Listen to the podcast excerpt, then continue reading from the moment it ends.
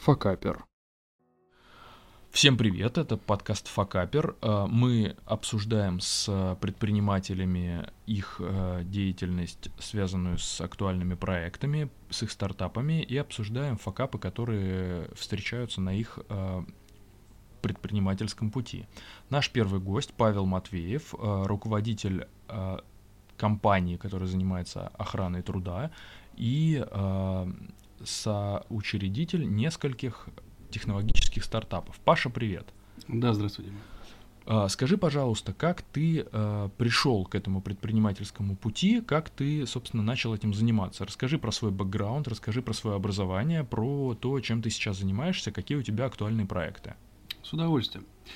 Ни для кого не будет, наверное, никаким сюрпризом, что образование у меня экономическое, я кандидат экономических наук по направлению маркетинга. И, соответственно, с последних самых курсов э, университета просто горел и жил идеей того, что нужно что-нибудь начать, нужно начать какое-нибудь свое дело. Естественно, э, своему предпринимательству предшествовал рабочий опыт.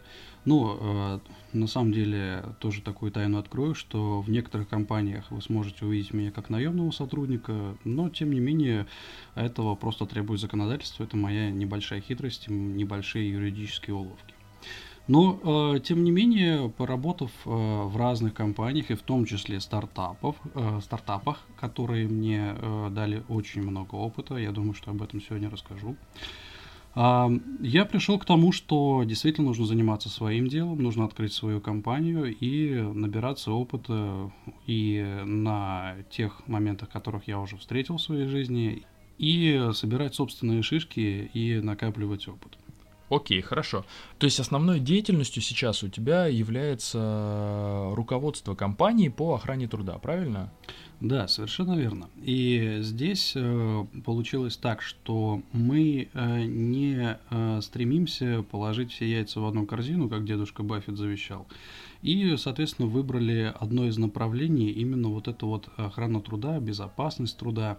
Ну, откровенно скажу, э, дело не так, чтобы вот самое было интересное.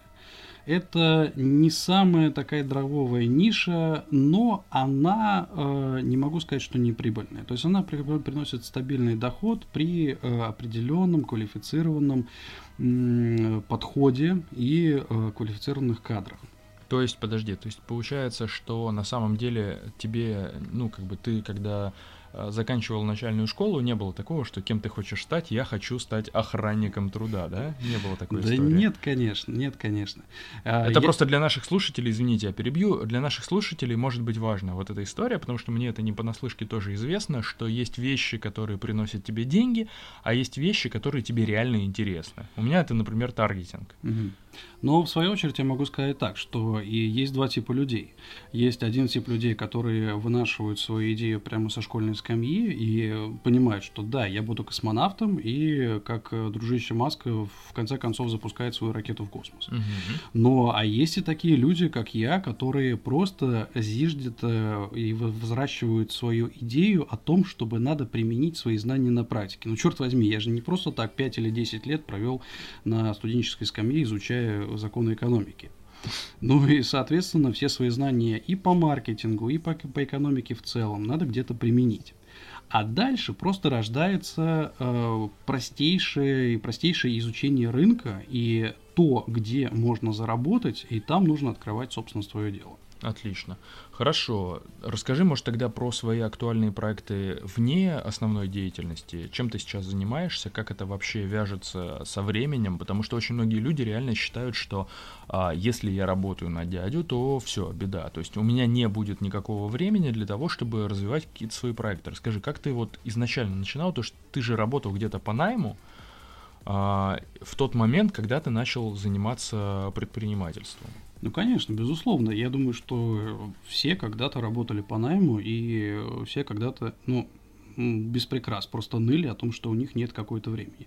Нет, нет, просто нет времени на свое дело.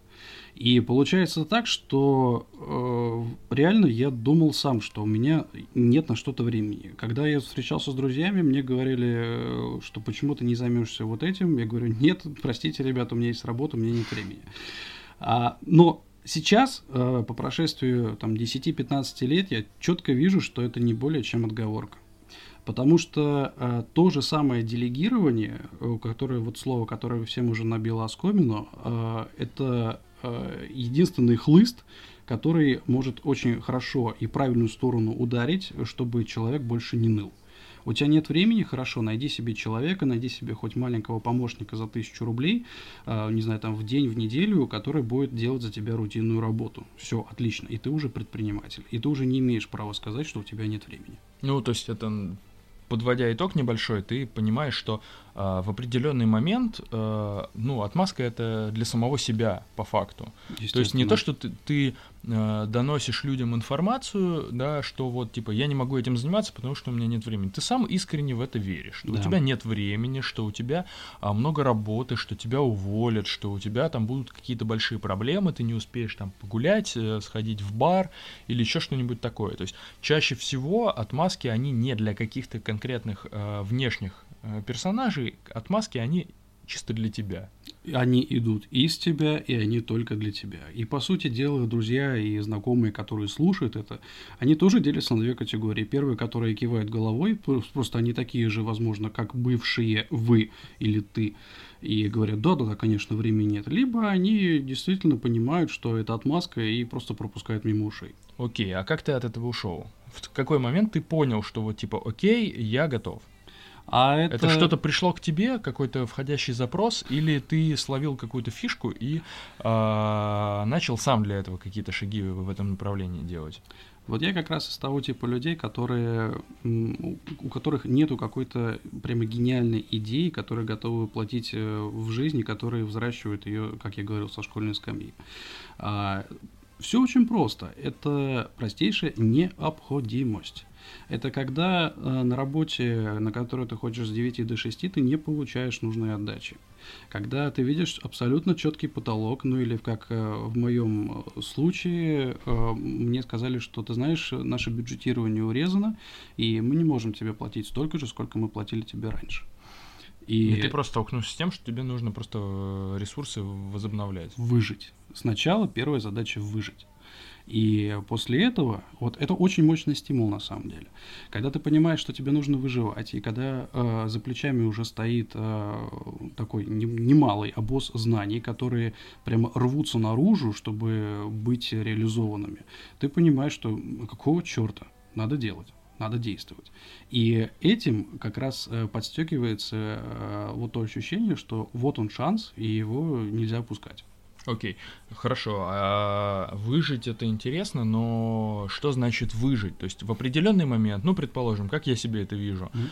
а, ты зарабатываешь, предположим, там, не знаю, 50 тысяч рублей, 20 тысяч рублей у тебя уходит на съем жилья, mm-hmm. 10 тысяч рублей у тебя уходит на а, там, не знаю, продукты, и еще там 20 тысяч рублей у тебя уходит на то, чтобы платить по кредитам. Вот, и в определенный момент, зарабатывая 50 тысяч рублей, приходит твой шеф и говоришь, типа, дружище, мы больше не можем платить тебе 50, у нас есть 45, и ты понимаешь, что у тебя 5 тысяч рублей реально дефицит, ты не можешь вот э, пробить экономику, или это какая-то другая история была? А, ты уже знаешь, да, все заранее? Нет. Потому что ты просто рассказал все, все, как именно и было на самом деле.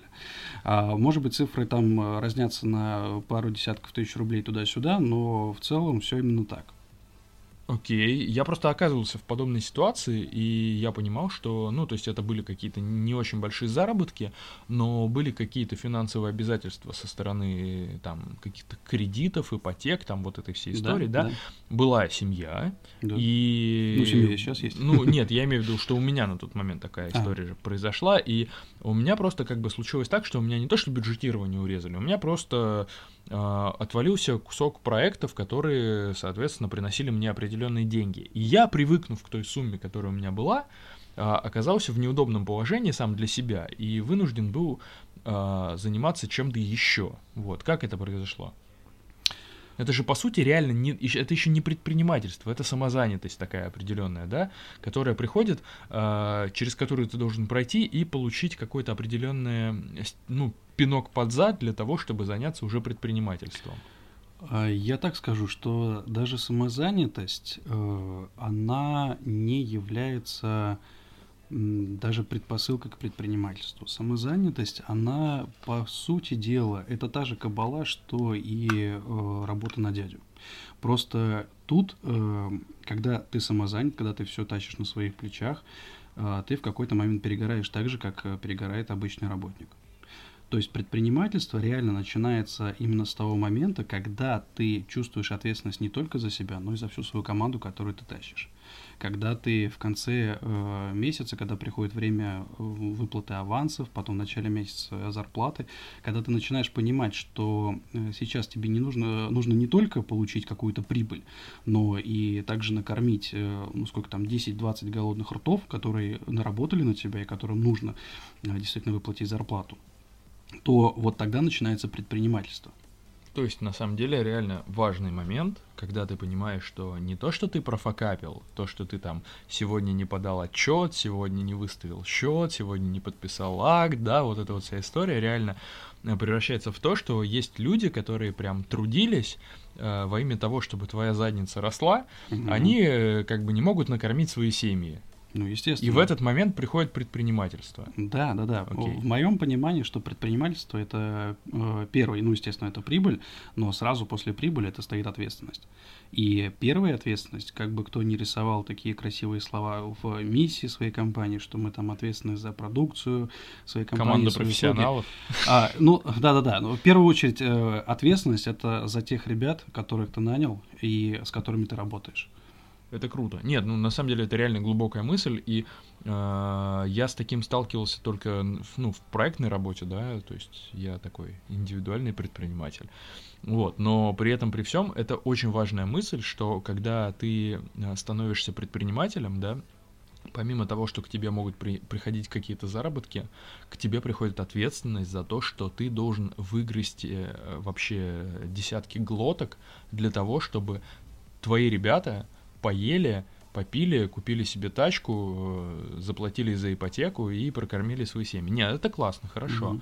А, смотри, ты занимаешься охраной труда, это основной вид твоей деятельности, но это звучит безумно скучно. Да. Это реально звучит как вот, ну, просто реальная скука смертная, но я знаю, что ты занимаешься помимо этого еще маркетингом, и помимо этого у тебя есть еще какие-то технологические стартапы, а, которые а, там в прошлом году был один, в этом году второй. Вот расскажи про актуальную картину, я не успеваю следить. Mm-hmm. Скажи просто нам, пожалуйста, чем ты сейчас занимаешься, актуальные проекты, которые реально вот тебя сейчас драйвят и ведут куда-то. Да, конечно. А, получается так, что все-таки э, вот эта душа, которая у меня э, внутри меня, а, которая все-таки расположена к маркетингу, которая расположена к рекламе, к пиару, к э, взаимоотношениям и отношениям с людьми, заказчиками, она берет свое. И поэтому, поняв, когда вот это основное мое направление охраны труда более или менее выходит в такое, ну не сказать, что автоматическое, но это полуавтоматическое русло, когда, в принципе, все процессы уже настроены, написана система менеджмента качества, по которой сотрудники выполняют все необходимые процедуры. А, душа захотела реально драйва. И там начались э, разнообразные проекты, в которых я реально оказывался очень эпизодически и очень э, ну, скажем так, случайно. Но э, по моему характеру, когда, и даже если случайно вливаюсь в какой-то проект, я стараюсь, э, да не то, что даже стараюсь, я как-то автоматически в него вливаюсь и э, нахожусь в нем, так сказать, по уши. Э, да, именно по уши, потому что не всякие проекты, естественно, выгорают э, в, ну, в нужном э, мне размере. Но, тем не менее, Значит, по поводу технологических стартапов самых интересных. А, сейчас э, у меня есть э, направление такое, есть э, стартап, называется он Expogide, и там мы культивируем всю природу геомаркетинга. То есть, когда мы совмещаем геопозиции, когда мы совмещаем местонахождение человека и те рекламные или просто информационные сообщения, которые мы можем подать и дать этому человеку. Ну, собственно говоря, э, начиналось все с того, что мы э, заинтересовались идеей э, определения геолокации внутри зданий, что в какой-то момент было совершенно невозможным.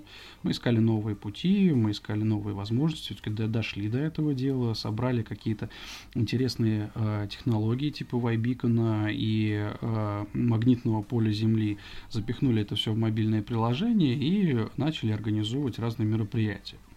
Ну вот, э, единственное, что э, если в самом подкасте отображается э, дата, в которую мы говорим, время, в котором мы говорим, естественно, понятно, что в условиях коронавируса вот именно это направление стартапа ExpoGuide, оно немножечко подзаглохло поскольку, э, во-первых, э, сами понимаете, что огромное скопление народу сейчас э, не очень интересны, да никому они не интересны.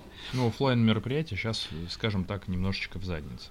Оффлайн, да, совершенно верно, они в заднице. Тем не менее, сейчас я слышал такую интересную фишку, которую вот на мероприятиях реализуют, когда э, смартфоны закачивают приложение, э, и участники конференции маломайские, да, где-то там 10-20 человек, а если они приближаются друг к другу меньше, чем на полтора метра, то, грубо говоря, телефон начинает как-то вибрировать или подавать сигнал. Вот это интересная фишка, которую, в принципе, тоже можно у нас э, спокойно интегрировать и в разные мероприятия засунуть. Очень интересно. Ну, Плюс к этому, плюс к этому, соответственно, эпизодические моменты по маркетинговым исследованиям, э, по ведению рекламных кампаний и э, той же самой разработки сайтов. Ну, я понимаю, что, может быть, фишка абсолютно не новая, но э, так или иначе она остается она остается еще востребованной. Ну, то есть вы, помимо всего, с командой занимаетесь маркетинговым аутсорсингом. Да, естественно, это не те же самые люди, которые у меня обходят э, производство на тему того, что кто-то ходит без каски или кто-то сейчас свалится с высоты. Э, хотя, хотя на самом деле есть пару людей, которые у меня такие универсальные солдаты, которые могут делать и то, и то. А, но, тем не менее, люди, да, есть, они заточены, и они действительно горят этим делом, и каждый проект воспринимают очень охотно и, скажем так, очень весело. Не, ну слушай, тут же вопрос э, того, как ты мастерски руководишь этим всем. Потому что, например, у меня в практике были такие вещи, что люди реально э, занимаются тем, чем они никогда не занимались, и делают это хорошо. Потому что так или иначе, когда ты строишь какой-то процесс, ты понимаешь, что а, на первое, э, ну скажем, на первые роли выходит не образование человека или его какие-то hard skills, да, вот эти вот серьезные, выходит на первое место человеческие качества, какие-то авантюризм, ответственность, какие-то вот, ну, при, примеры Э, soft skills, которые могут помочь и сделать даже, казалось бы, самый сложный технологический проект реализуемым. А прямо как воду глядишь, потому что даже есть э, реальный кейс у нас в CPR-эксперте, что э, у меня есть очень классный сотрудник, который, которого мы нанимали на начальную позицию просто как технического специалиста. И в один момент у нас э, не хватало реально рук, э, и он вызвался нам э, сделать дизайн странички ВКонтакте. Казалось бы, мелочь, но действительно, когда не хватает рук, любая помощь, она очень полезна, она очень приятна. И что вы думаете? Всем настолько этот дизайн понравился – что э, я действительно задумался о том, что это реальные хорошие скиллы человека. Я не знаю, учился он, не учился на это дело, но он реально представил очень хороший дизайн.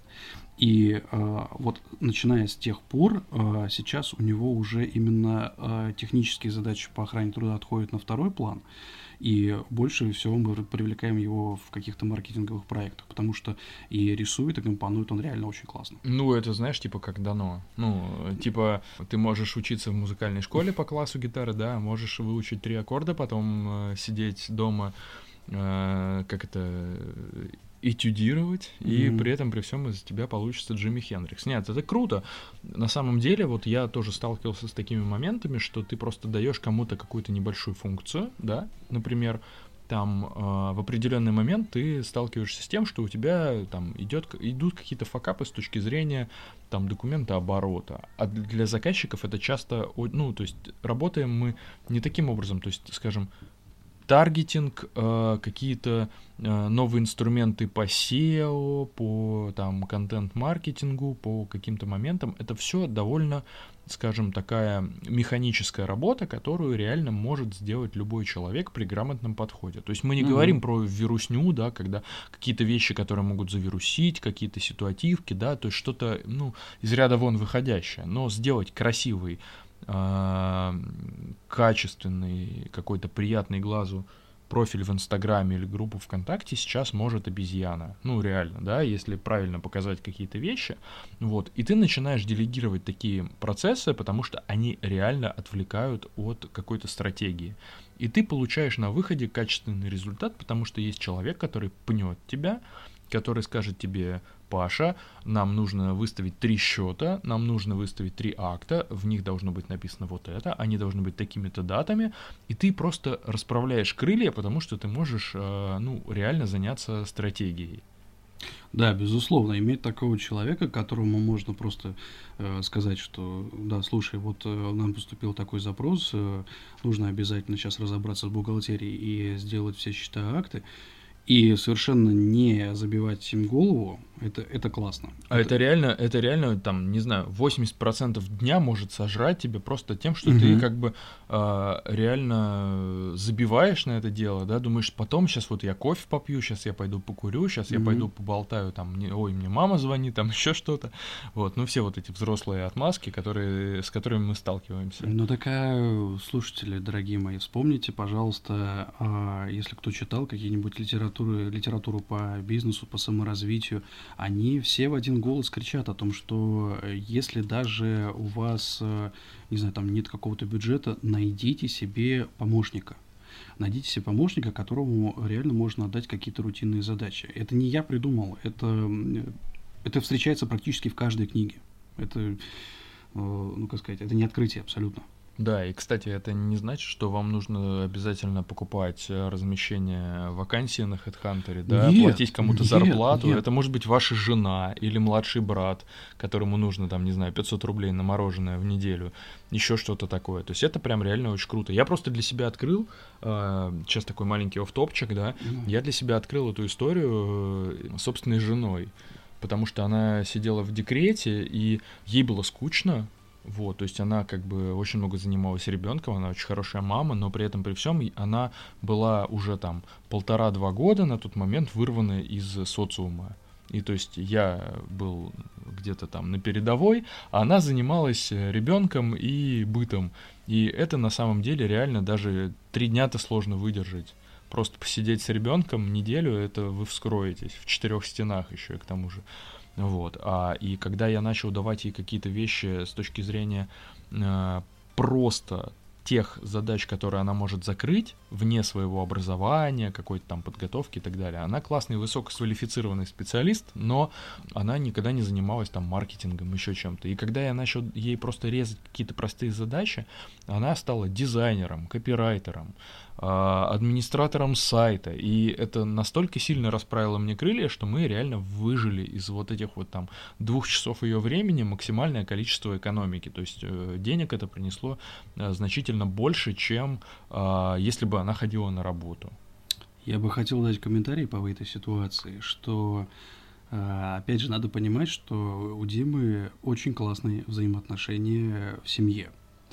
Э, потому как, потому как, э, просто тем слушателям, которые сейчас бросятся на своих близких э, взваливать какие-то рутинные обязанности, подумайте перед этим несколько раз. Опять же, проговариваю просто стандартный, стандартный момент, что работа и семья это должны быть две разных ячейки. И... В идеале они не должны пересекаться. Да, в идеале не должны пересекаться. Я просто подчеркиваю, что вот э, это Дима такой виртуоз, который смог э, и именно разделить, да, вот э, семейные отношения и рабочие отношения. Но а, тем, кто, скажем так, не, не силен в семейной психологии, ребят, лучше не начинайте именно вот такой вот. И по поводу того, что э, не, не особенно как надо лезть на HeadHunter. А, да, согласен. В самом начале а, деятельности ЦПР-эксперта я искал сотрудников, откровенно говоря, меня душила жаба. Я не лазил на HeadHunter, на Суперджобы и все остальные дела, потому что, ну, всем все ясно, что за подборку э, вакансий э, дают, точнее, не дают, просят, просят денег. Это, это нормально, это хорошо, эти люди зарабатывают просто на этом. Но я тогда подумал, я какого черта, я еще буду платить работнику, и я еще должен платить за то, чтобы найти этого работника. Ну, казалось бы, как-то очень уж расточительно. И тогда э, самые первые мои кадры э, я нашел э, со всяких, э, скажем так, вот барахолок этих Авито, Юлы, просто каких-то объявлений. В общем, абсолютно такие, знаете, э, такой low-cost HR, назовем это так. А, и э, я не скажу, что э, те люди, которые, э, тех людей, которых находили там, они были плохими. Нет, это каждый человек, э, он замечательный, он замечательный по-своему, и э, каждый человек этой фирме принес э, э, очень неплохое продвижение и неплохой доход. Всем, э, пользуясь случаем, выражаю огромную благодарность. Но по поводу э, вот этих вот э, суперджобов и хедхантеров, я скажу так, что э, заплатив небольшую копеечку вот эту вот за подбор, э, вы реально получите э, намного большую подборку качественных кадров. То есть, э, действительно, через э, вот эти сервисы вы просто сэкономите время э, и то, что люди, те, которые придут к вам на job интервью, Эм, по крайней мере, они будут вашего профиля, по крайней мере, они будут иметь соответствующее образование, и вам не придется их переквалифицировать. А, это не реклама, это а, просто пунктик в то, что э, в любой момент, к сожалению, а может быть, к счастью, нужно инвестировать. То есть э, ты немножечко заплатил, но сэкономил при этом время и получил более качественный результат, и, возможно, даже более быстрый. Ну, на самом деле, ты сейчас чуть-чуть перескочил через пару тем, да, действительно. моя мысль была намного более на поверхности с точки зрения того, что если вы не готовы платить кому-то зарплату, то вы можете найти подмогу поблизости. Но ну, при этом при всем... да, но при этом при всем действительно, э, если вы э, уже готовы, что вы готовы там к инвестициям в проект, что вы готовы платить кому-то зарплату, вы когда готовы, э, ну, скажем, вкладываться в свое предприятие и нанимать новых сотрудников, в данном случае уже, конечно, 700 рублей за вакансию на HeadHunter — это те инвестиции, которые себя отработают. Помимо, и, да, как, как, мини, как минимум, сайт, который является по факту маркетплейсом кадров, э, э, даст вам необходимое продвижение, Э, вашей компании, потому что, ну, скажем, если у вас какое-то небольшое предприятие ИП, ООО, которое вы недавно начали продвигать, э, ну, скажем, тот трафик, который имеет Headhunter, вам будет сложно самостоятельно разослать по группам ВКонтакте, WhatsApp и знакомым. Естественно. Вот. Ну и плюс также как бы работать сразу же за какие-то деньги с какими-то людьми, в которых вы не уверены, пусть даже они хорошие ваши друзья в плане их квалификации, ну, себе дороже, как правило. Хорошо. Паш, расскажи, пожалуйста, вот у тебя есть, э, скажем, пул проектов, с которыми ты работаешь. В чем прикол, э, как ты успеваешь за ними следить? У тебя пересечение по команде, у тебя какие-то, не знаю, там супер-мега э, проекты в каком-то софте. Как ты следишь за тем, чтобы и основной скажем так, основное направление деятельности работало как надо, и затем, чтобы вот те проекты, которые по сути, ну, они венчурные, да, то есть они не приносят э, какой-то там стопроцентной прибыли ежемесячно, да, вот, то есть есть какие-то риски. Как ты следишь за тем, чтобы работа качественно шла по всем направлениям? Помните избитую шутку? Как вы все успеваете, как у вас так все хорошо получается? Ответ на нее. Мой секрет прост. Я ничего не успеваю. Но, тем не менее, тем не менее, э, я вот вообще сомневаюсь, что я сейчас что-то скажу сверхъестественное. Э, ребят, планируйте. Ну, серьезно. А, не любите всяких приложений, э, не любите всякие там сложные таблицы, берите лист А4 в воскресенье вечером и начинайте писать. Начинайте писать все, что приходит вам в голову, вот все то, что не дает заснуть. А, все те недоделанные дела, все, э, вот все, реально все, что приходит в голову. Это вот э, как по принципу мозгового штурма. После этого потратим 5 минут на, э, на то, чтобы рассортировать эти задачи. И задачи сами разбегаются по проектам. Замечательно. После этого э, расставили дедлайны или просмотрели дедлайны, когда это нужно сделать. Прекрасно. И после этого распихали по исполнителям. То есть этот ответственен за это, этот ответственен за то. Соответственно, Ира делает следующее, Женя делает следующее. И э, все само собой начинает играть. В понедельник мы э, проводим планерку, э, ставим задачи перед исполнителями, и, соответственно, все, что остается делать, это проконтролировать нужные моменты, что, где, как сделано. То есть трекшн какой-то определенный присутствует. Естественно, естественно. То есть э, все дальше зависит от э, вашего стиля управления, то есть насколько вы, э, насколько вам глубоко нужно чувствовать, что делают ваши сотрудники. Кому-то достаточно это, кстати, это не э, это не коррелирует э, с тем, насколько хорошо все знают и выполняют свои задачи. Просто это вот психологический момент каждого из вас. То есть, если вам достаточно проводить одно-два совещания э, в неделю, то есть в понедельник поставили задачи, в пятницу узнали, как что, как что идет. Э, если готовы тратить время на то, чтобы сидеть каждый день э, в офисе по 8 часов э, в день и стоять с хлыстом над каждым, ну, пожалуйста, ваше право. Но тут уже вступает, конечно, другой момент, насколько сотрудники готовы это терпеть. Окей, вопрос такой. Э, на злобу дня, да. э, как это, инхаус против удаленки? Очень-очень злобная дня. очень, очень такая злободня. А, поскольку, ну, ни для кого не секрет, наверное, что эксперт ушел, ну, то получается с апреля, с апреля по май на удаленке, даже больше скажу, а, когда нам разрешили возвращаться в офисы, это случилось, по-моему, там в начале июня. Ну, около того, да. Да-да-да. А, там, естественно, маски, перчатки, антисептики, все дела и так далее. Все Дышать расселись. невозможно, Дышать да? невозможно абсолютно. А, слава богу, у нас рассадка позволяет эти несчастные полтора метра соблюдать. А, да, конечно, тоже за автопчик извини, но очень сложно было э, отвернуться, так сказать, от протянутой руки, чтобы не пожать э, своим ребятам руку при приветствии. А вы как, кулачками бьете или никак, локтями? Нет, никак. Мы просто... Всем как, привет! Не, не, как эм, в Японии, да, по-моему, да, когда они на, на расстоянии, да, вот легкий а, кивок ну, головы. То, то, тоже хорошо. Вот, то есть, э, ну, для меня психологически это было самое больное. Но, тем не менее, Вернулись мы с удаленки в начале июня, и тут понеслось. Потому что кому-то очень захотел, вот просто разделились как будто на два лагеря. Одним очень хотелось вернуться в офис и работать в привычном режиме. Ну, вот разные проблемы, может быть, в семье какой-то образовался. Маленькая квартира. Да, нездоровый такой, э, нездоровая атмосфера. А, может быть, еще что-то. Другие же захотели очень вот работать. Я хочу у себя, мне там, у меня продуктивность растет, я здесь в офисе маюсь, я не могу. И вот смотри, Паш, да, действительно, я сделал больше, пока я сижу дома и так далее. А, но, тем не менее, тем не менее. Ты как к этому относишься? А, да я, честно говоря, болезненно. Ну, Честно говоря, типа, болезненно. Ты хочешь видеть всех. Я хочу видеть всех, да. А, этому способствует э, несколько причин. Первая причина – это простейшая дисциплина. О том, что э, я не верю, что на удаленке, на домашнем, э, вот этом, на домашней работе можно реально хорошо посвящать себя делу.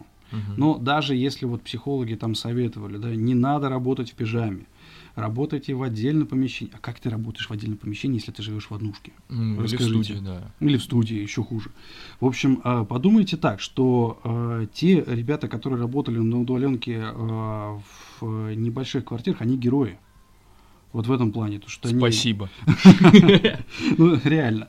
Не, я, я-то, я-то, ну, как бы на сто процентов понимаю в том плане, что э, я, ну, вот по своему основному виду деятельности столкнулся с тем, что мне пипец не хватает офиса, потому что мое, назовем это гордо, жилище, оно предназначено э, для того, чтобы мы там спали, и готовили какую-то пищу, да, то есть чисто mm-hmm. вот такой бытовой момент. А мое жилище пред, предполагает, что у меня огромный стол в офисе, у меня а, огромное количество бумаги, принтеров, оргтехники, э, огромный там к ноутбуку монитор приделан, вот, и все вот это вот предрасполагает, что вот час там, два в день на дорогу туда-обратно, они никоим образом не а, отражаются на эффективности. Но я знаю, что у меня есть э, ребята в команде, которые э, по моим проектам, не по основному виду деятельности, а по моим проектам, они уже годами работают удаленно, и у них все хорошо. То есть, ну, нету никаких проблем с этой точки зрения, потому что есть, э, ну, скажем так, нет зарплаты, да, нет оклада, есть э, сделал, получил, сделал, получил.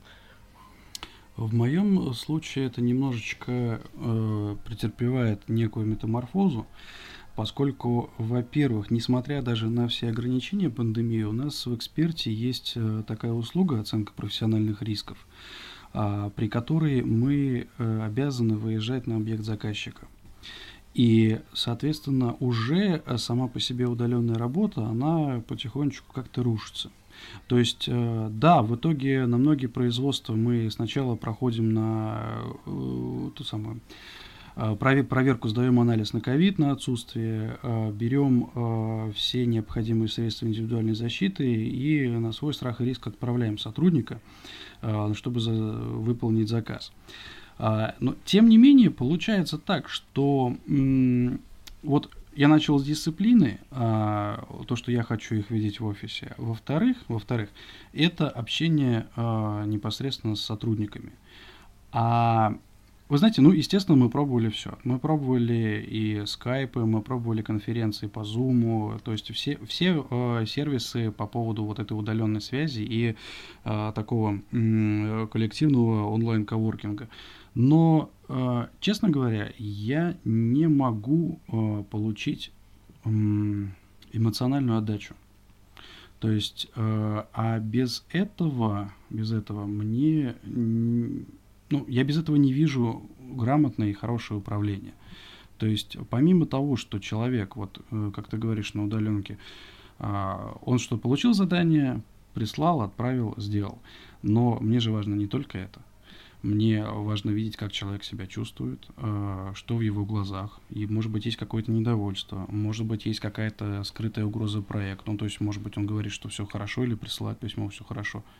А на самом деле не все хорошо.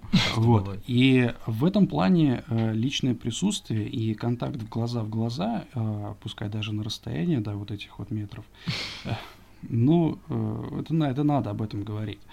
А, это важно, это безумно важно, поскольку именно налаживается связь э, с коллегами, которая бесценна получается в итоге.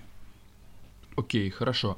А, по удаленке понятно, по построению команды понятно, по планированию тоже понятно. Скажи, пожалуйста, то есть вот эти все проекты, про которые ты говоришь как основной, про CPR Эксперт, так и там Expagite, какие-то стартапы, а, скажи, пожалуйста, это же не первое, чем ты пробовал заниматься. То есть у тебя наверняка были какие-то вот, о чем мы хотели бы поговорить особенно, это про твои факапы. Угу. Были ли какие-то моменты, где прям вот руки опускались, где прям вот э, хотелось вообще закончить все и вернуться работать на дядю каким-то образом? Ну, я скажу так, что э, факапы, они они случаются, они должны случаться, поскольку без них э, развития это особо никакого-то и нет. А, мы должны набивать шишки. И, э, естественно, вот хорошо спросил, что именно с чего начиналось, но а, по молодости, естественно, мы хотели, э, точнее, почему мы? По молодости я хотел заниматься СММом в каком в каком это году это было, в 2010. Но и тогда SMM... На заре SMM. А SMM-то совсем был другим. То есть э, в, то, в тот момент э, это были несколько, скажем так, э, недоразвитых площадок, на, в, в которых, на которых э, создавались аккаунты и бились чисто за количество. Какие громкие факапы у тебя вообще происходили? Будь то прогоревший бизнес, будь то какие-то неграмотные решения, на Факапер. которых ты сделал какие-то выводы, и это тебя, э, ну, скажем так, подопнуло к тому, что нужно сделать то-то, то-то, то. Э, люди часто сталкиваются с какими-то своими первыми факапами и при этом разочаровываются как в предпринимательстве, так и, собственно, в каких-то э, родах своей деятельности. Расскажи об этом. Ну, естественно, это больно. Естественно, в любом случае, то есть если ты продумывал эту концепцию и вынашивал ее ну, годами, и потом запустил, и получилось не очень, Э, либо же ты просто на раз-два попытался зайти в этот рынок и не получилось. В любом случае это больно. Но я так скажу, что э, никогда это не будет громко. Но только если не какая-то э, просто жесть история э, с какими-то экзотическими животными, когда ты мне как рассказывал один раз. А, нет, такого громкого нету. Просто... Это небольшой тизер к следующему нашему выпуску с Русланом Мусиным, да. Там был факап с экзотическими животными. Хорошо, ну не буду портить тогда историю. Ну, в общем, я к тому, что а, громкие факапы, они всегда громкие для самого тебя. Потому что, ну, черт возьми, ты, ты после этого выходишь и думаешь, ну как ты мог так облажаться? Вот э, такая же история у нас была с экспогайдом, когда мы только-только опытные образцы завели, э, я имею в виду инфраструктуру опытных, опытный образец инфраструктуры сделали, протестировали и увидели, что, да, черт возьми, это работает. Задумка была в следующем. Э, ну, как была, она и сейчас есть такая задумка. Значит, целевая аудитория это владельцы, рестораторы, кофейни, кофеин, ресторанов, э, ну и все прочее общепита. Может быть, каких-то маленьких э, организа- организаций, которые устраивают мероприятия. А смысл в следующем, что особенно те, кто расположены на таких живых проходных улицах, они ставят некий маячок на входе. И этот маячок отправляет сообщение Э, на смартфон э, любого характера. Но в нашем случае, например, это сообщение какой-то либо мульки, либо скидки, когда, мол, ты проходишь мимо кофейни, тебе говорят, эй, слушай, чувак, зайди сюда, тут бесплатный маффин дают. Ну, э, казалось бы, история интересная, она, в принципе, сейчас может быть тоже, кстати, интересной, с этим можно зайти на постпандемийный рынок, я очень осторожно говорю, можно, потому поскольку там есть э, ряд ограничивающих факторов. Но тем не менее, тогда, э, когда мы постарались это все запустить, никаких, э, что называется, ничто не предвещало беды. Мы собрали, ну не скажу, что прям очень крупных, но таких средненьких рестораторов. Сняли даже конференц-зал в одном из отелей. А, провели офигенную презентацию, разложили маячки по этой комнате. Красивая девушка прошла, э, получила сообщение на смартфон, это все мы вывели на экран. В общем, все красиво, всем все понравилось, все были в восторге, но никто у нас ничего не купил. Так. Вопрос, почему? А все просто, потому что мы задумали эту а, презентацию провести в начале декабря. Угу. Когда люди уже расстались со своими бюджетами, да? А, не совсем. Но вы еще не получили. Нет, нет, дело было не в этом. Нам все было намного проще. А, каждый из нас сказал, что, ребят, да у нас и так полная посадка. Угу. У нас на месяц вперед все забронировано на Новый год. Э, о чем идет речь? Вы хотите нам допродать еще какие-то места, так э, мы лишимся своих бесплатных маффинов, а проходимость, ну, ни средний чек не увеличится, угу. вы нам не дадите никаких гарантий. Ну, э, отчасти они были правы. В какой части? О том, что э, именно в это время у них было все хорошо. Ну, то есть факап таймлайна, да, по факту. Да, да, совершенно верно. Поэтому э, вот э, если кто когда-нибудь играл на бирже, э, они понимают, играл, работал, зарабатывал, э, покупал акции, облигации, они понимают, что есть э, так называемая точка входа. И нужно именно в нужный момент э, купить ту или иную ценную бумагу. Зайти на рынок, э, здесь та же самая штука. Ребят, когда вы м, даже имеете классный продукт, а вы разработали, э, подумайте, когда именно заходить. То есть даже с нужной ЦА, даже с, нужной, э, с нужным продуктом и с нужной подачей можно просрать все. Сезонность. Э, и сезон, ну, сезонность в том числе, конечно. Ну, другие лимиты какие-то, какие могут быть. Да, в принципе, выбирайте нужное время. То есть, mm-hmm. э, начинайте смотреть от э, года, то есть год может не задастся. Ну, вот как, например, 2020 год, сейчас смотрите на него полностью. Можно рассматривать в рамках сезона. То есть э, не пытаться э, сильно продать много мороженого э, зимой. Можно рассматривать отдельные месяцы или даже внутри месяца. Ну, в самом, в самом конкретном случае это пытаться ориентироваться на какие-то инсайты в том плане, инсайды, когда мы знаем, когда у кого распределен бюджет. Окей. Ну, это уже прям... Ну, вот, это ценная история. Причем самое интересное, что на самом деле вот этот э, инсайд можно получить приложив не очень много усилий. Ну, Да, реально, просто вполне. позвонив и спросив. Это не то чтобы прям супер-мега ценная информация. Если вы звоните кому-то и что-то предлагаете, они вам, скорее всего, если будут отмазываться, то э, тем, что у них распределен бюджет, и они скажут даты, мгм, Совершенно в верно. это может быть. Да, это, это классный. Слушайте, ну иногда у нас на самом деле заходили это тоже такие темы, когда мы еще работали за- с холодными звонками несколько лет назад. А, Одним из э, заходов на разговор у нас так и было о том, что, а скажите, пожалуйста, у вас бюджет на следующий год уже распределен? Или И как реагировали? А э, примерно 40% начинали рассказывать. Ну, то есть, естественно, это не первая была фраза, с которой мы начинали. Мгм. Ну, процентов 40 э, нач- начинали рассказывать, что, да, ребята, у нас уже даже и последний вагон уехал, да? Ну, весь крупняк, е- э, ну, как бы на этом живет. Потому Ну, что конечно. бюджетирование это круто. Если вы Да. звоните в э, ближайшую парикмахерскую, скорее всего, у них нет бюджетирования, и Они они в любой момент, ну да, или, ну, у них нету такого, как бы, финансового менеджмента. А если вы звоните в какую-то, ну, уже инфраструктурно состоявшуюся единицу, бизнес-единицу, вы уже получите какой-то э, фидбэк по бюджету. Это важный момент, и его нужно учитывать. Окей, хорошо. А, у этой истории был хэппи-энд? У этой истории случился хэппи только в том, что, во-первых, сейчас э, мы ее проработали, проанализировали, и как только, соответственно, сегмент хорики хоть чуть-чуть вернется к своему э, до кризисному состоянию. С ним А, так это свежак получается. Ну, То есть вы в декабре свежак? 2019 года Нет, не получили... 19 вы, это был 18 год, то есть там еще время это успело пройти. А, просто тогда мы переключились на тему конференции и выставок. Мгм. А, ну, и, естественно, не, не было все так гладко в психологии. Если сейчас мы так рассказываем о том, что да, надо проанализировать и идти дальше, естественно, мы тогда Конечно, тогда мы вложились денег на, э, в презентацию, собрали рестораторов и получили э, Пинок под задом получили. да, да, да. Вот, э, То есть тогда это был прям провал. Ну да, да. Мгм. Еще раз говорю, что вся, вся громкость провала, она только внутри себя. И Ну, для- безусловно. И для, для себя. Неоправданные ожидания. Да, конечно. И после этого мы расстроились, перешли на другую фишку, на э, устроение, устраивание, организацию конференций, выставок, мероприятий, где наша внутренняя геолокация хорошо сработала.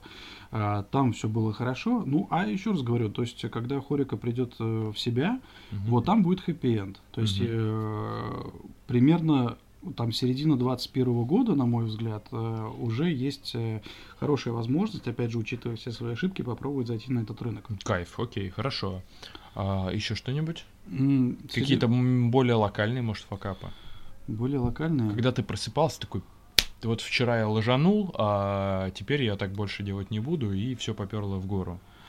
А, Потому что, объясню, почему я мгм. задаю такие вопросы, потому что реально а, очень большое количество людей, которые сталкиваются с, казалось бы, не очень серьезными факапами, а, скажем, ретранслируют, как Паша только что сказал, на себя это как трагедию, и вообще ничего с этим не делают, забивают на это прям капитально. А, так это постоянно на самом деле происходит. э, И Я уже неделю хожу на работу, но так еще ни разу и не пришел. Ну, таким мы, так, такого у нас не было, наверное, не знаю, к счастью, опять же, или к сожалению. Но я скажу так, что это было постоянно, это было постоянно, когда мы работали, опять же, с холодными звонками. Но это классика просто, когда ты звонишь, тебя не ждут и посылают нахер. Навязывание. Это, ну, это нормально. То есть Да, де- 10, конечно. 10 раз тебе захлопнули дверь перед лицом, э, на 11 ты все продал. Хорошо. Но э, это же, как ни странно, случается и со входящими звонками. То есть э, и не то, что звонками, это обращениями. Мгм. Э, Был, э, был звонок э, входящий, интересный, но там э, нашего сотрудника очень сильно психологически продавливали на скидку. Так. То есть э, А у твоих сотрудников, кстати, есть Да. вилочка? вилочка в плане. Ну, в плане того, что вот а, он может продать за а, миллион рублей и заработать э, 300 тысяч, Мгм. а может продать за 900 тысяч и заработать 200. Ну, есть у них Но какая-то ты- свобода в экономике в этом плане? А, это-то, конечно, безусловно. То есть это обговаривается заранее. а, Естественно, есть какой-то определенный прайс и э, плюс процент какой-то, я имею в виду, то есть ну, отклонение, то есть Мгм. в сторону плюс и в сторону минус. Они, естественно, знают, что э, они могут дать определенную скидку, но Мгм. не ниже такой-то суммы. Мгм. И э, они могут дать выше цену, но опять же э, не сильно выше рыночной для того, чтобы все-таки оставаться Ну, в понятно, колее. чтобы не Ну, облажаться в дальнейшем. Ну, конечно, конечно.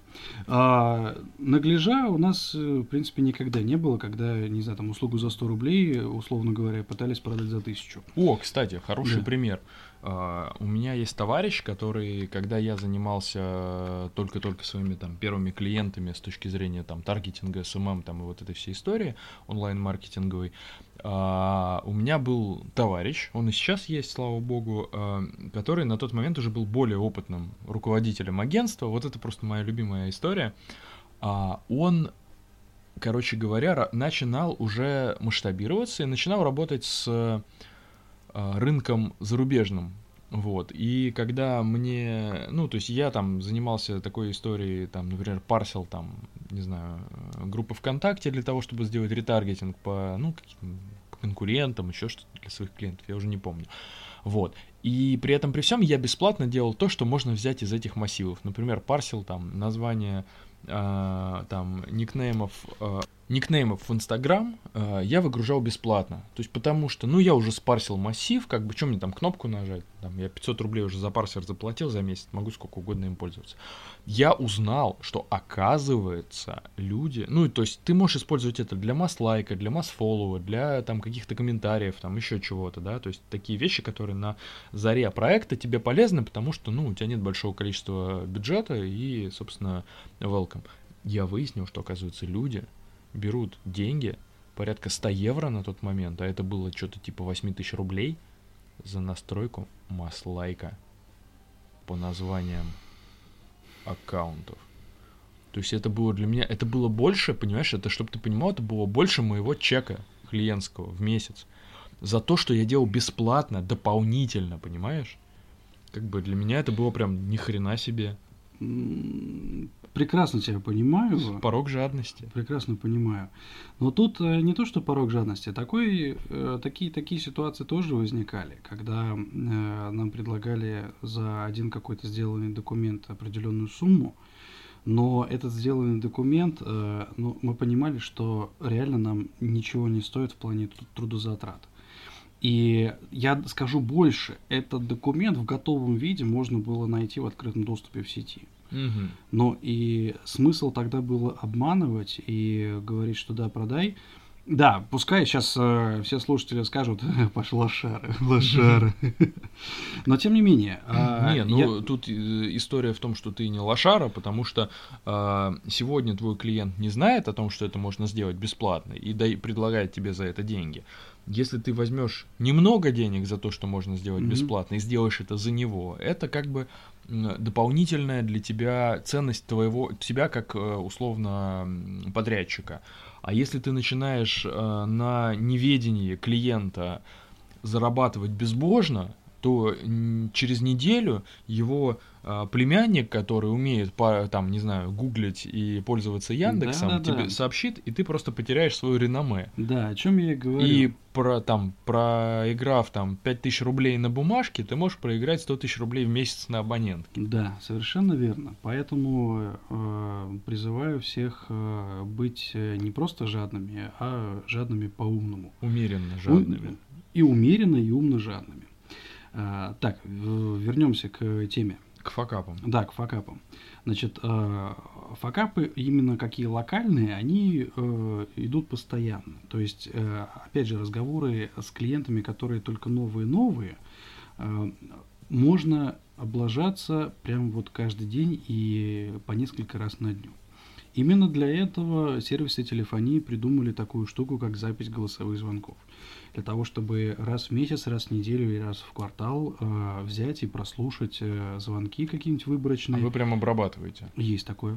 Есть такое. Это круто. А, и а, прослушать, где реально, где много вот этого. Мне э, просто лень. А, нет, а невозможно обработать все звонки. Это ну, конечно, само собой. Вы, выборка. Есть, идет рандомно выборка. Давайте послушаем, послушаем вот этот вот звонок и разберем все вместе. И где много экони, где откровенно, может быть... Как на нашем подкасте. Естественно. А мы не, не будем вырезать это? Не знаю, посмотрим. Мне кажется, что чем живее, тем лучше. Хорошо.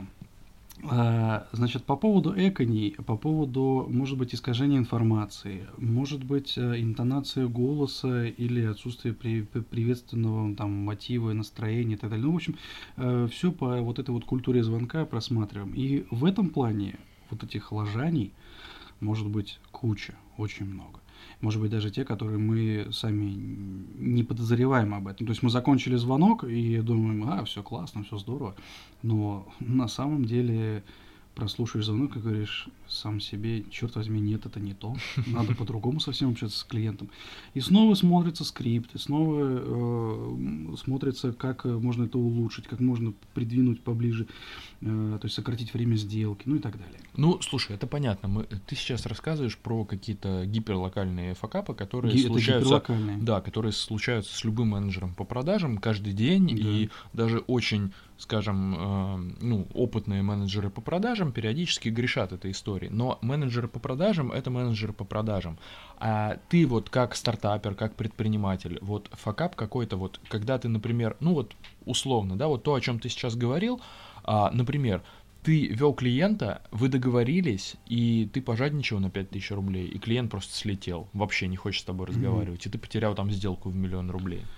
А, ну, естественно, было такое. Уж позволь, я не буду рассказывать, э, что это именно за компания. Не, не, не, конечно. А, просто... Мы же чисто с точки зрения. Да, мы... просто скажу так, что да, были клиенты, которые, с которыми я по юности и по сказать, незрелости а, не договаривался на берегу. Так. То есть э, так получалось, что Паш, сделаешь? Да, сделаю и все. Так. И начинали делать. Вот это важный момент. Это, это очень важный момент, поскольку э, вот тогда приобрелся навык о том, что нужно договариваться всегда на берегу. Всегда обговаривать стоимость, всегда обговаривать сроки, условия. Но, собственно говоря, э, это заключается прямо, э, все эти положения заключаются в договоре. И договор, без подписанного договора не начинаются работы. Э, в каких-то моментах, может быть, э, это будет преткновением к началу работы. Но вот поверьте мне, когда вы подпишете договор, будет намного легче работать с человеком, с компанией, с организацией и все прочее. Ну, это очевидная история, да, действительно. То есть, если ты понимаешь, что есть там компания, скажем, с которой ты работаешь, и ты действительно а у них там есть какая-то, не знаю, там специфика работы, да, и ты там, например, можешь начать работу там за там день до подписания договора, ну, предположим, но при этом при всем ты понимаешь, что ты объясняешь людям, сколько это стоит, сколько они тебе будут должны и сколько они, соответственно, что они от этого получат. Да, да согласен. Да. Это важно, договариваться на берегу, потому что периодически тебе говорят, что, типа, ты сделаешь, ты говоришь, да, сделаю, э, ты что-то делаешь, и заканчивается это все тем, что ты просто не получаешь деньги или тебе предлагают намного меньше, чем это стоило. Или намного просят больше работы. Ну да, да, да, да, да. Но это, кстати, ну, многим известно, особенно кто сталкивается с маркетингом, да, типа, mm-hmm. что бы тебе не сделать вот это э, еще к тому, что ты уже сделал, да, и потом мы тебе заплатим через 120 дней постоплаты, вот эта вся да, история. Да, да, да, да. И были такие клиенты, которые даже несмотря на э, несмотря на позиции договора, подписанного, прямо пропечатанного, все равно хотели чего-то большего. Угу. И причем, естественно, с таким выражением лица, что, мол, а это что, не очевидно, что ли? Ну да, да. Вот. И это уже ТЗ. Это след, да, следующий звоночек о том, что, ребят, прописываете четко ТЗ, когда вот обговариваете, опять же, прописываете, и вот эта нудятина, она потом окупится спокойными днями, спокойным получением выручки и всего остального. Окей, хорошо.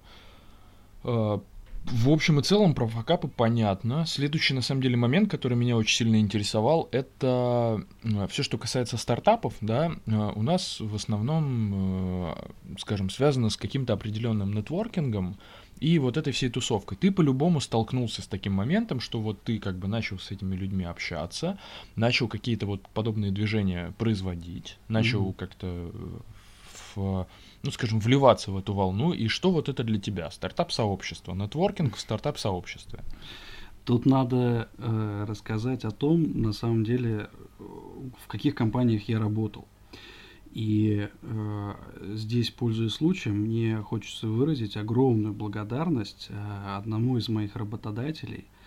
Это компания «Октопод» э, и его руководителю Илье Курилину. Э, который, соответственно, э, увидел э, мои навыки в маркетинге, как раз в общении с людьми, и э, предложил, дал возможность, которую я реализовал, как раз применить свои теоретические какие-то познания, навыки на практике.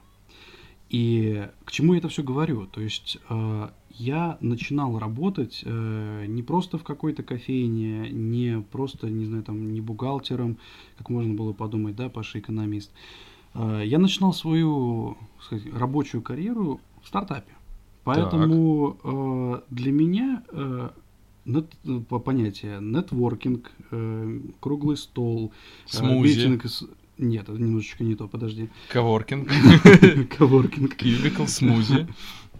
Я к тому, что все вот эти вот а, а, понятия, как а, нетворкинг, а, питчинг, всякие сессии, всякие конференции, mm-hmm. собственно, это те места, где меня воспитывали, где я изначально а, закалялся. Mm-hmm. То есть, а, собственно, на этих э, мероприятиях, э, в которых я участвовал, я первый раз ощутил, что преодолеть э, вот этот вот, э, скажем так, столбняк перед тем, э, как э, общаться, начать общаться с человеком, что можно просто подойти и сказать, привет, меня зовут так-то, я работаю в компании такой-то. Угу. И ты знаешь что? Они все начинают разговаривать.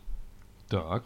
То есть э, я просто к тому, что э, все вот эти вот э, навыки, которые э, я получил, я обязан как раз э, моим первым местам работы. И, соответственно, для меня стартап-тусовка, ну, это, э, скажем так, практически естественная среда обитания. Угу. То есть э, я с, очень хорошо себя чувствую на каких-то презентациях. Я очень люблю выступать и спикером, э, и э, проводить особенно питчи, когда нужно за три минуты рассказать о том, почему э, вы должны проинвестировать в наш стартап несколько миллионов долларов. Так. Ответить на все вопросы, потом пойти во время кофе-брейка с кем-нибудь договориться о чем-нибудь в кулуарах, э, выслать коммерческое потом побрейнштормить. Ну, и кайф же. Это. Да, кайф, кайф, кайф, конечно, конечно.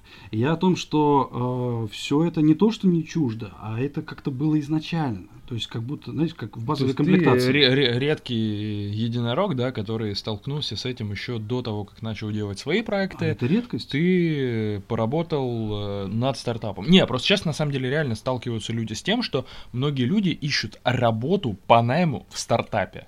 Ага. Ну, то есть это можно объяснить, потому что ты приходишь, например, в какой-то крупный, да, бизнес, да, который уже давно сложился, еще что-то, ну, ты можешь там э, рассчитывать там на, не знаю, там 40-100 тысяч рублей зарплаты, а ты можешь прийти к молодым ребятам, которым очень интересны там твои идеи, еще что-то, и они только что сняли инвестиции, там 3 миллиона долларов, и они готовы платить тебе 300. Ну, скажем, да, ну, какое-то время, да.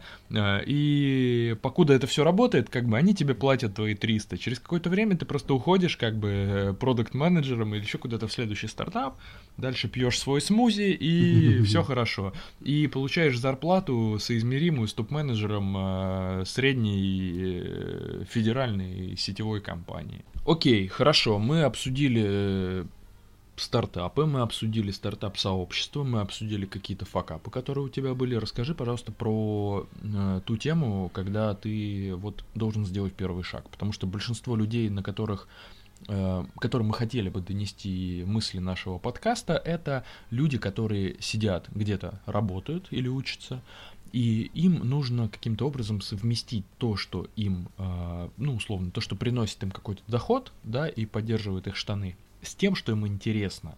Как найти время на свой стартап, на свою какую-то дополнительную деятельность? Я на самом деле не сторонник того, чтобы э, совмещать какой-то из э, видов заработка. То есть, э, если ты строишь карьеру э, в компании, неважно, будь она крупная, будь она не очень крупная, э, вложи все свои силы в том, чтобы построить карьеру. То есть, если ты наемный сотрудник, если ты наемный работник, и ты э, просто ну, живешь этим, так выжми 100% из этого. Если тебя не устраивает твое э, рабочее место, то есть если ты видишь потолок, уходи работать в другую компанию, где не будет потолка или он будет выше. Но продолжай свою карьеру. Если ты хотел стать, захотел стать предпринимателем, то, черт возьми, будь предпринимателем. Тогда сжигай все мосты и начинай делать свое дело. А если ты будешь метаться от э, дяди, на которую ты работаешь, и где-то э, после работы э, думать над тем, как бы мне основать, открыть свой салон маникюра, нет. Вот, на мой взгляд, это ну, полная херня. Окей, хорошо, ладно. А тогда как ты совместил то, что тебе приносит деньги, и то, что тебе интересно? Но это немножечко другой вопрос. То есть я не то чтобы... Это сов... следующий вопрос. Да, да. да. Я, я, я совмещал не работу э, со своим делом, а именно совмещал то, что э, приносит прибыль, с тем, что э, нравится. Так а в чем тогда разница? Если мне приносит прибыль э, наемный труд, и мне нужно э, как бы ту прибыль, которую, предположим, mm-hmm. тебе приносит э, твоя компания основная. Но тебе хочется рок-н-ролла, тебе хочется чего-то еще. Как это сделать? Ты же не бросил компанию, ты же не перестал э, заниматься развитием компании. Мы сейчас говорим о действиях э, в разных плоскостях. Так.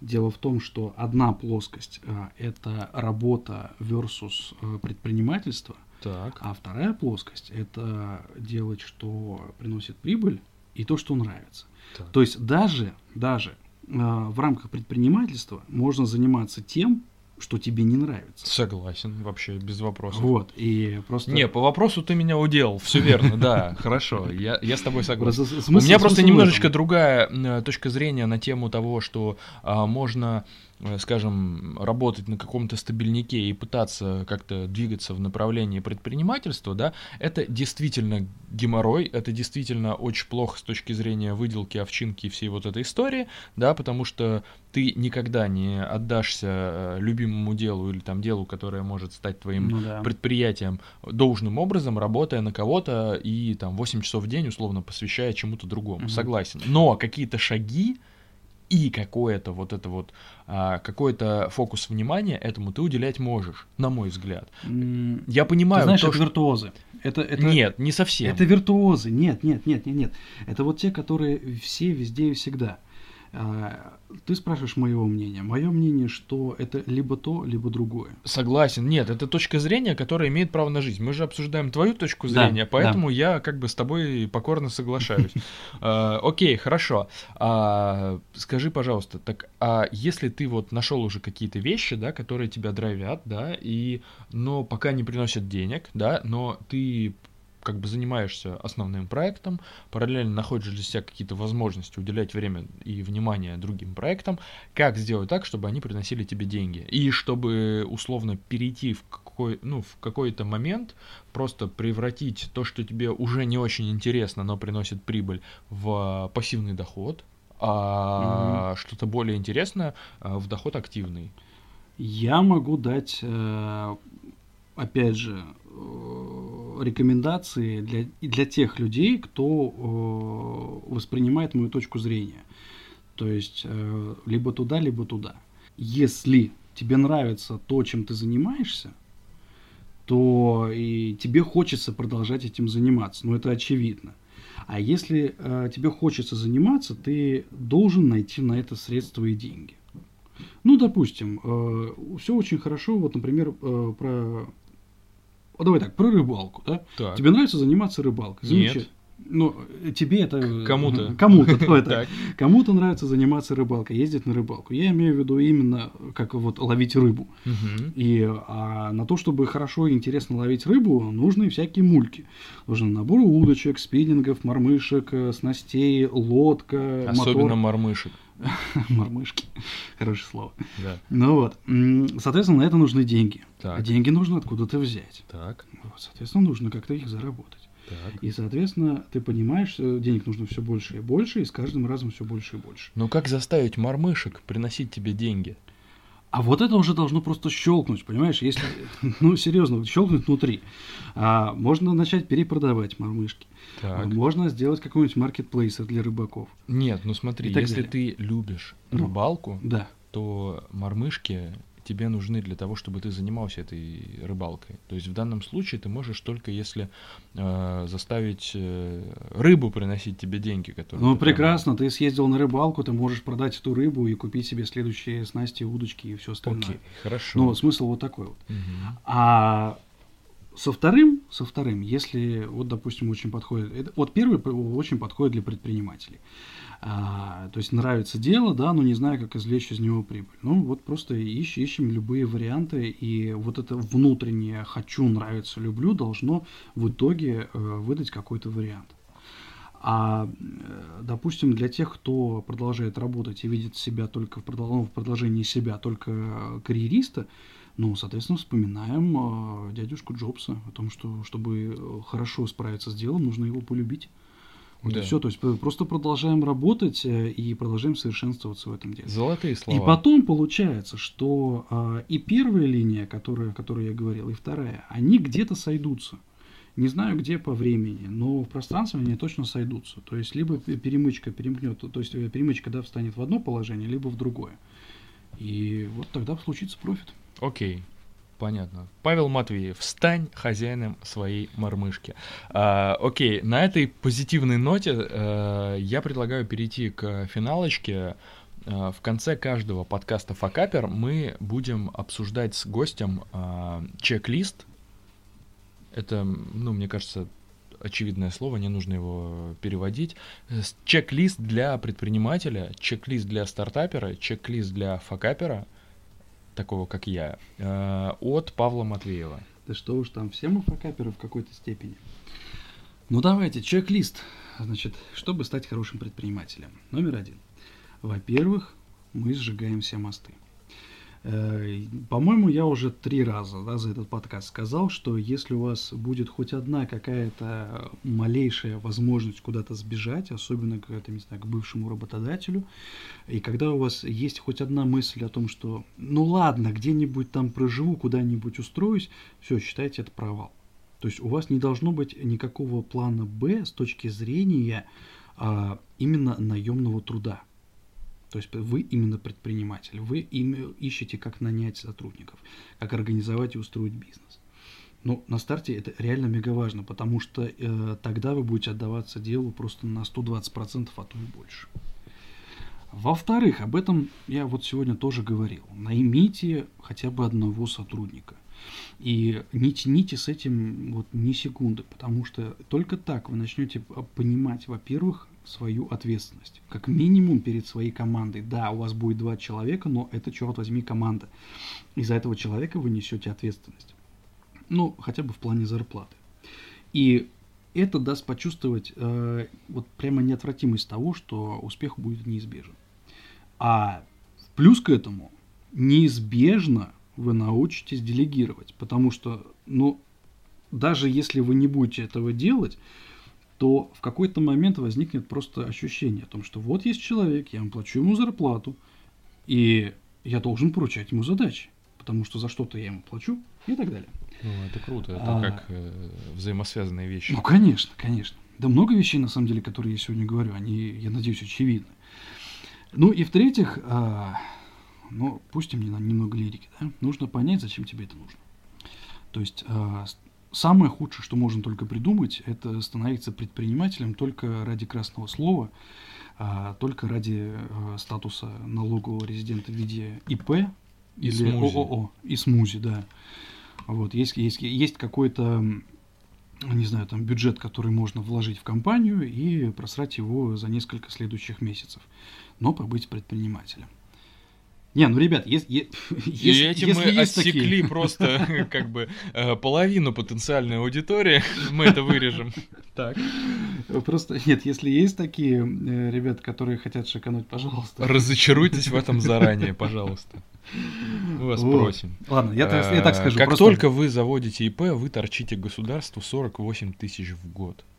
Да, осознайте это, пожалуйста, потому что я знаю э, людей, которые, для которых э, в конце определенного периода это является ошеломляющей новостью. Да, э, как я, например. Каждый раз уже не первый год. Вот. А, опять. Ну и также, также я вам скажу на самом деле, что, опять же, если для красного словца вы хотите стать предпринимателем, э, ребят, есть куча разных других профессий, Э, именно красное словцо, э, которые, э, в которых можно побыть наемным работником. Пожалуйста. Ну, а если вам реально нужны деньги, если, то есть если вы э, решаете заняться предпринимательством не только для того, чтобы нести в массы вечные, разумные, прекрасные, но и хотите зарабатывать, значит, э, все будет как э, ни крути, крутиться вокруг них. И будет план, будут идеи, как его реализовать. Вот, само собой. Круто. Вот все, Такой вот у нас небольшой топ-3 от Павла Матвеева для начинающих или, может быть, продолжающих предпринимателей. Паша, спасибо. Очень рад был с тобой пообщаться на эту тему. Давно собирались. Э, факапер. Спасибо тебе, Дима. Факапер.